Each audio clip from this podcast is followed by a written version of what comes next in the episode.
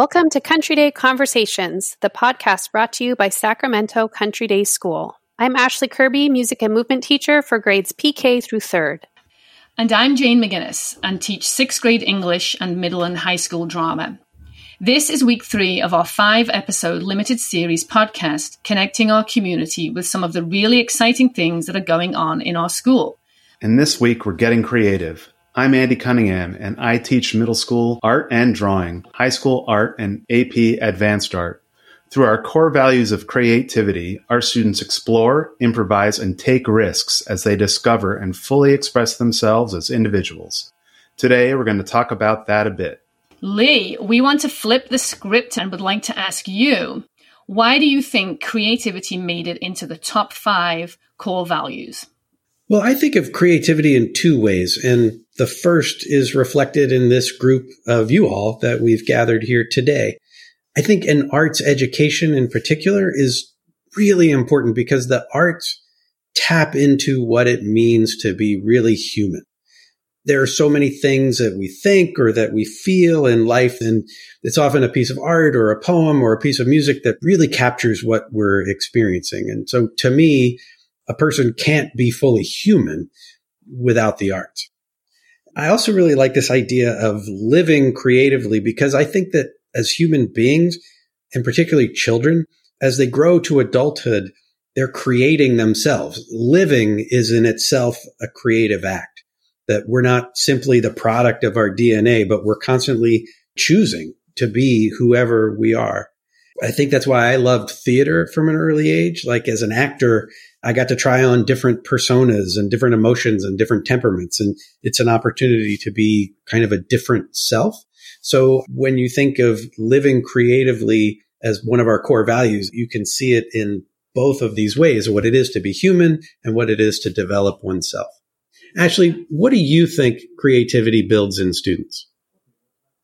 I think for young students in particular, creativity is a way of building autonomy when the students feel ownership over their process, they feel connected to their learning. Carl Orff, who developed Orff Schulwerk, which is the method we use in the music and movement room, he said, Tell me I forget, show me I remember, involve me I understand. And so I think that allowing children to make their own creative choices builds their confidence and their resilience children learn that they can make choices and guide their own learning. And this brings them a sense of pride and ensures that they'll be lifelong learners of music and dance.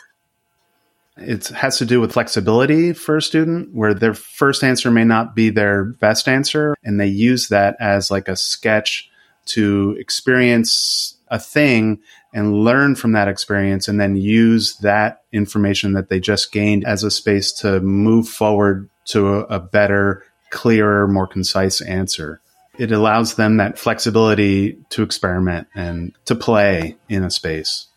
I love the idea of play, and I know at play is really important to what Ashlie does down with the lower school children. But for me, it's all about that play and what happens in that space. And like when you're in a play together, that negotiation, right? You have to listen, right? It's developing listening skills, and then you have to react to that, and that's going to change. And yeah, that flexibility that comes about in the creative process, specifically like making a play, building that critical thinking and moving beyond the fixed idea of how something should be. That's such an important skill because those are real life skills that children need and adults need, you know, how to collaborate, how to negotiate. And I often find those are hard skills to develop and they can be challenging. But often when the children are involved in a choreography or composition or some sort of project, there's so much joy in the process. And because they are playing, right, they're very engaged. And a lot of those challenges that can come up in group work are kind of alleviated just due to the nature of the work. And I think the context within the work they're doing, just the joy and fun that they're experiencing in arts education. So, Jane, how do you feel that problem solving and creativity are related? Well, I'd link that back to what Andy was talking about, about there's no fixed way of doing things. And so you have to think critically and problem solve. Like, how are we going to do this? How are we going to create this world of this play? And I do a lot of physical theater, right? So I tend to use less props and like realism. So how are we going to create this imaginative world using our bodies and our voices? And that's solving a problem right there. How are we going to bring this play to life is problem solving at its essence. Through experimentation and failure, you can get this sort of creativity. Maybe you have eight different ideas and idea number seven or three is the one that you really want to use to all of a sudden spur a whole separate set of of things happening. And that very first idea might have just gotten ejected. Although it seemed like a slight failure it's really the direction that you see yourself going. So i find that like it's a space where the problem is solved by doing as opposed to being static yeah. When you think of live theatre, right, you might plan, you can plan to your heart's content, but things are going to come up in the live moment. So there's a lot of like problem solving that has to happen completely on the fly. And so you have to build that confidence in students to be able to like not let that throw them. Last year, for example, we were performing outdoors. And if in the middle of your play, the ACE after school program kids are like marching across campus right in the middle of your scene, right? Or, or something, the students have to totally just go with that. You know, and I've definitely had experiences of pieces of set falling down or, you know, someone forgets a line and like four other people have to suddenly uh, figure out how to cover that. I can't think of a show that I've done where there hasn't been that level of instantaneous problem solving happening. I love that idea too of like thinking on your feet and pivoting. In my class, sometimes we talk about happy accidents. And I remember a couple weeks back, I had a student sharing a dance treasure, something he had discovered during a dance exploration that he wanted to share with the class. And it was a, a movement that he really liked, but he fell as he was doing it. And so we're kind of like, huh, that was actually interesting though, because it introduced this like new low level to your movement that wasn't there before. And we asked him to do it again, and he actually decided to incorporate that into his movement, into his final choreography. So it's kind of that real life experience, right? It doesn't always go to plan, and we have to figure out how to make the best of it. We play an improv game in my drama class, yes, and you tell a story and then you say yes and, or you create something live off the cuff and someone has to come in and say yes and and build on that. That's just a really awesome game, I think, for building life skills. I, that has like influenced how I deal with people in, in everyday life. It's not no, but it's yes and, and it's kind of a world view. I think that's really awesome that comes from, you know, an improv game that we play. Andy, can you think of a story where you saw a student's creativity really blossoming? a moment where they were really able to shine or express themselves creatively? Yes, just this week I had a student who completed four drawings off a like a sketchy idea that he had spontaneously done a small free draw moment and I took four separate pieces of paper and handed them to him and I said I need whatever that is over there I need four more either consecutive versions. It was like an alien flying in a spaceship. And I'm like, okay, I need to know more, or I need that in separate colors because whatever that was that just happened totally spontaneously was beautiful. And I walked away. The next day, there are four more. That's awesome. I don't think he even realizes that he's doing it. To see him do that with zero hesitation is just a perfect stepping stone to like, okay, what's next? What do you want to do? You tell me and I'll get the supplies and I'm just going to feed that little fire because we're not here to fill the kettle. We're here to stoke the fire. Yeah, and that idea, Andy, of like being a facilitator, right? We yeah. have to create the space where our young creatives, right, can do their best work. Yeah, it's, it's pretty cool. I've got a student who I feel the same. I have to just give him the safe space where he can feel comfortable to play. And he throws out different accents, different physicalities. He's really just not afraid and he's a real role model for the rest of the students.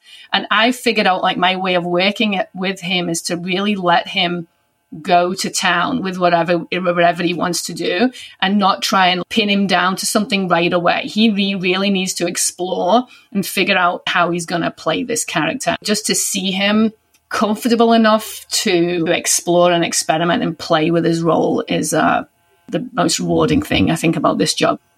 I love that energy. My favorite part of any one of my movement classes is that like controlled chaos when all the kids are exploring a movement idea together and it's on the verge of being totally out of control, but it's not. Everyone's like, let's explore the idea of wave. Like, can you do it with your whole body or just your arm or while you turn or while you jump? And like when the kids are in that flow, I think is what Andy's recognizing too. Like they're in that flow. They're not watching themselves and, and making judgments or critiques. They're just trying everything. And it's my 100% favorite thing in the whole world is to just be watching all those little people in flow.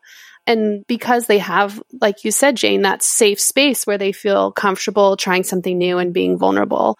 Yeah. And I love the idea of giving structure, right? So it's not completely chaotic. And the same with me. Like if, I have this like physicality exercise where I present them seven tension states, right? Starting from like what I call defying gravity, the lowest tension you can have in your body. You're basically like staggering around, right? You can barely stand up to complete and utter total tension. And there's like seven steps in between. And that just gives them instead of me saying, okay, your character should be like really floppy or like really rigid, or I give them seven options and then they can figure out, well, where does my character fit in that tension state? Giving them scaffolding, just like in the English classroom, you're giving choices for a tension state. Choose one and see where they go with it. Yeah, and giving them the concepts instead of, like you said, instructing them to do one specific way, unpacking the concepts for them and giving them the choice within them. You know, like I might do the similar thing in the music and movement classroom, we might be looking at free flowing energy and bound energy. And I might build the room in two different places. This is free flow land and this is bound land. And how does it feel to be in each part of the room? And once you give them those concepts, then they can apply them to their own choreography and their own work. And that's really where they get to be the art makers. Oh, I love that. And I love that the flow of how our performing program goes. It's not super product heavy when they're young, and then it's all about process. And then as the older they get, it becomes more about the product, but still the process. I mean, even for me, I know I've got a product to make, but the process is so important that they have a creative and fun process to make this thing, right? It's not just me deciding this is how this show is going to look. I'm working with them, getting them to make choices, and they're part of it. I think so many performing arts programs are just so product based and it's at all costs. We're not like that, and I love that. Jane, what are you excited for in your class this upcoming year? Well, I'm kind of psyched that Andy is on here too, because I'm particularly excited about a collaboration that we have going with our students. So, my high school students are performing a play that's set in an art gallery. And so we need several pieces of art that are the props that are really central to this play, to this world. And so I have three students from the art program that are creating these sculptures. Talk about problem solving, right? They come into my class and like, here's what we need and here's what we have. What are you going to do with this? And I love that. I'm all about getting students to like be part of that. And so I'm super excited about that collaboration and hopefully to build on that and to do more of that. How about for either of the other of you? You have something you're excited about this year? Yeah, I'm I'm excited to do the chalk mural tomorrow, which should be fun. Kids are always excited about the chalk mural. Other than the chalk mural, which is just like one big day, throughout the year, I'm more excited about like having kids ideas like cross pollination in that space where I allow students to do multi things. One kid might be printmaking, another kid might be painting, another kid might be drawing with pastels. But in that space, so much happens because the thing that's happening like across the desk from them where another student is working slowly evolves in front of them and they're like wow that's cool i want to do some of that too Speaking of space, I'm really enjoying right now being in our music and movement space with my younger students. It feels good to have started off the year together in community, being able to explore in person, access to all of our instruments, just to be together. Yeah, what I'm excited about uh, piggybacks on that, which is being in person again. There is just no substitute for being together, for having an audience when you're performing, for the energy that you have together.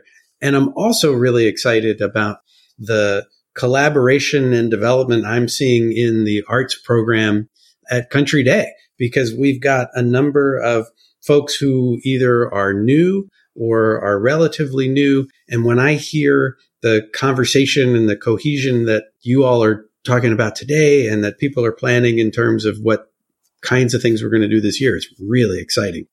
How does the Country Day Fund impact your work? Well, for me, I got to attend this incredible transformational training this summer in Carmel at the San Francisco International Orff Institute, where I learned Orff Schulwerk, which is a method to integrating music and dance education. Man, I really had no idea what I was stepping into, but it was two weeks, people from 17 countries, all these music and dance educators, and we just got to sing, dance, and play together it was the kind of experience that reminded me that in order to bring that thrill of self discovery to my students and that transformational experience, I have to have it first. And I'm so excited to do everything I learned with our kids this year. And I was just really incredibly grateful to have the privilege to attend. For me, there's a number of things. One, we're getting some new lighting system and new board and everything, uh, high tech and LED. So very excited about that. And then in middle school, we're putting on a musical this year, which is quite ambitious, super excited about that. And that has, you know, it's costly. We have to get the performing rights and we have to have microphones for the students and all of that. So I'm totally appreciative of being able to have the resources to put on a show like that. Yeah, and, and for me, it allows me to be spontaneous and run downtown to a gallery where students are able to meet the artists and be in a, a proper gallery space go to uh, Sac State where they have great exhibits there too. It just allows me the flexibility to be spontaneous for those types of events. Creativity doesn't just happen on the stage. I think there are other teachers who are doing really creative work, not just the performing arts and the music and the art teacher. Tapping into students' creative potential in the English class, and I know other English teachers do this too, and history teachers and science teachers. I think it happens across the board. So in English, yeah, we can, we do skits and act out the scenes from the books, but also if you love drawing, then you have the opportunity to create a character poster to demonstrate your understanding of the themes in a novel through visual art. If you love making videos, then you might demonstrate your understanding of a novel through making animation. So I think there's a lot of creativity going on across campus in core classrooms not just the actors and the musicians, right? All the teachers are trying to tap into that creative potential of our students.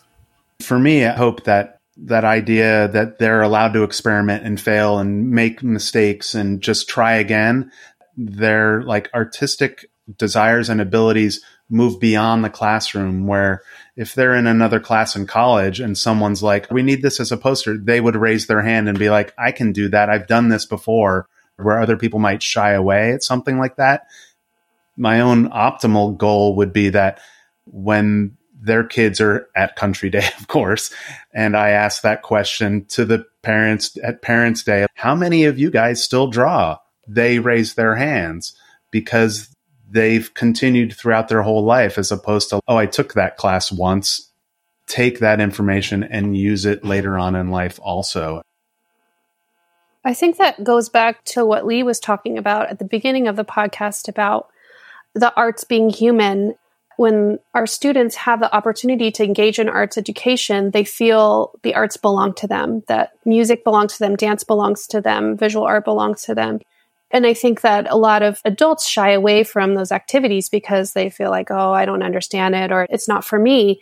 But I think that a Country Day graduate will feel ownership over that part of their lives and whether they sing to their child or they dance at a wedding or they they have that bravery to engage in the arts and feel ownership and keep the arts in their lives and that's so enriching for for everyone if you can build that habit of trying and failing maybe in the art room or in the dance studio i would hope that that's transferable to every part of education and every part of life Thank you, everybody, for being here today. It was a really, really great conversation, and thanks for joining us.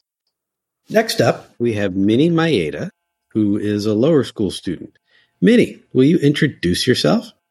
My name is Minnie Maeda. I am in the second grade at Sacramento Country Day. Now, Minnie, I understand you're a musician. What instruments do you play? I play guitar, electric guitar, and drums. So, Minnie, tell us the story about how you got to be in the rock band. The first time I played music at school was when, in French class, I got to play my guitar and play Bonjour Mes Amis, which the tune was If You're Happy and You Know It. I got permission from Madame Naylor and Sephora to do that. And that was in first grade, wasn't it? Yep. I remember, I think you invited me to see that when you played in class, and it was really fun. I just remember you walking in. Minnie, that was awesome. I saw the garage band perform at Spring Showcase. Then Amani came in, which my dad helped her on her project. She helped me meet the garage band.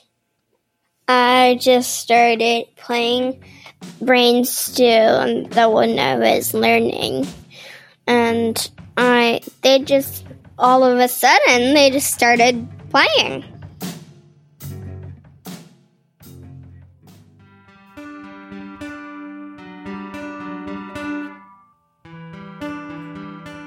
So, Minnie, what do you like most about playing in the high school garage band?